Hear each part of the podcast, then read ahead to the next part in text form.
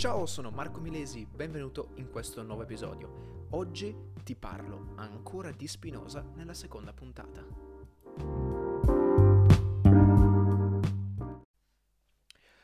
In questa puntata, che sarà molto più corta rispetto alla prima, ma d'altronde mi serviva una buona introduzione, andiamo a risolvere il problema del dualismo cartesiano in un modo semplicemente fantastico che ci consente proprio di eh, eliminare questo problema in 5 minuti, massimo 10. Qual è il problema del dualismo cartesiano? Abbiamo detto che per Cartesio eh, la nostra percezione di un oggetto, la nostra idea di un oggetto, non per forza corrisponde all'effettiva realtà di quell'oggetto. Ovvero, io in questo momento guardo davanti a me, ho un monitor del computer. Non è detto che la mia idea di monitor corrisponda effettivamente a ciò che il monitor è nella realtà. Io toccando il monitor non è detto che sto toccando davvero i suoi confini magari è la mia mente che fa sì che io senta in un determinato punto la plastica del monitor e in un altro no. E quindi questo era il problema del dualismo cartesiano. Cartesio per risolverlo ha dovuto dimostrare la benevolenza di Dio, ovvero prima l'esistenza e poi la benevolenza, ovvero il fatto che Dio esistesse e che non ingannasse, in quanto secondo Cartesio eh, è lui, è Dio stesso il garante che ciò che vediamo corrisponde alla realtà. E quindi Spinoza si ritrova a dover affrontare lo stesso problema ma in un modo molto più intelligente. E non un'intelligenza nata dal nulla, ma semplicemente dovuta alla sua concezione di Dio, la concezione di attributi la concezione di modi possiamo interpretare i corpi, cioè le cose dotate di un'estensione, proprio come dei modi dell'attributo divino dell'estensione. E allo stesso modo possiamo definire le idee come degli attributi, anzi come dei modi dell'attributo dell'intelletto divino.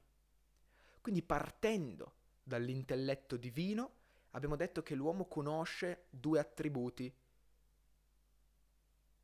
scusate, non partendo dall'intelletto, sbagliato, partendo dalla concezione di Dio, ok? Partendo dalla sostanza, Dio, l'assoluto, conosciamo due attributi, ovvero l'intelletto e l'estensione. Sono due attributi divini.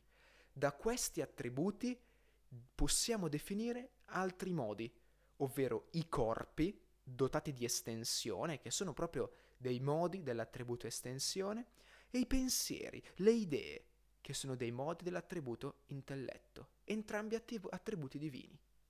Abbiamo detto nell'ultimo episodio che tutto ha le radici nell'essenza di Dio, tutto procede da Dio, anche l'idea.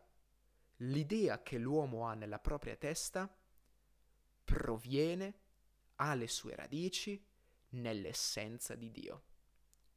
Quindi quando l'uomo pensa di pensare, cioè crede di pensare liberamente, in realtà non sa che ogni idea è manifestazione della volontà divina, è direttamente procedente da Dio. Attenzione però, abbiamo detto che Dio non è libero di farci pensare quello che vuole, non ha la libertà della decisione, ok? Libertà della decisione o molto più semplicemente libero arbitrio. No, semplicemente lui è causa immanente, necessaria, non può farci nulla, anche senza volerlo lui crea. Questa è la, la forza di Dio. Quindi siccome tutto procede necessariamente da Dio, allo stesso modo, i corpi che procedono dall'attributo dell'estensione che procede da Dio, procedono da Dio esattamente come le idee, che sono modi dell'attributo dell'intelletto, che è un attributo divino. Procedono entrambi dalla stessa entità, procedono entrambi dalla sostanza e quindi sono due mondi perfettamente paralleli. Spiegandolo diversamente si può parlare di corrispondenza biunivoca, cioè ad ogni moto, potremmo dire, del corpo corrisponde un'idea e al contrario, cioè viceversa, ovvero ad ogni idea corrisponde un moto del corpo. E quindi possiamo dire che sono due trad- traduzioni simultanee della medesima persona, potremmo dire, della medesima cosa. Quindi l'idea ha necessariamente una corrispondenza nei corpi e allo stesso modo un corpo ha necessariamente una corrispondenza nelle idee. Quindi il dualismo diventa monismo. Tutto deriva da Dio. Tutto procede da Dio. E qua ci si rifà alla famosa frase Ordo et connexio rerum est unum atque idem ac ordo et connexio idearum, ovvero l'ordine e la connessione delle cose è la stessa, è la medesima dell'ordine, della connessione delle idee. Proprio così, sono due mondi più che due mondi, sono due entità proprio parallele. Questa è una concezione importantissima.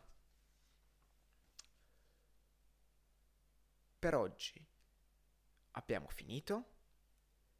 Ci vediamo nel prossimo episodio in cui vi parlerò della conoscenza un aspetto fondamentale proprio di Spinoza.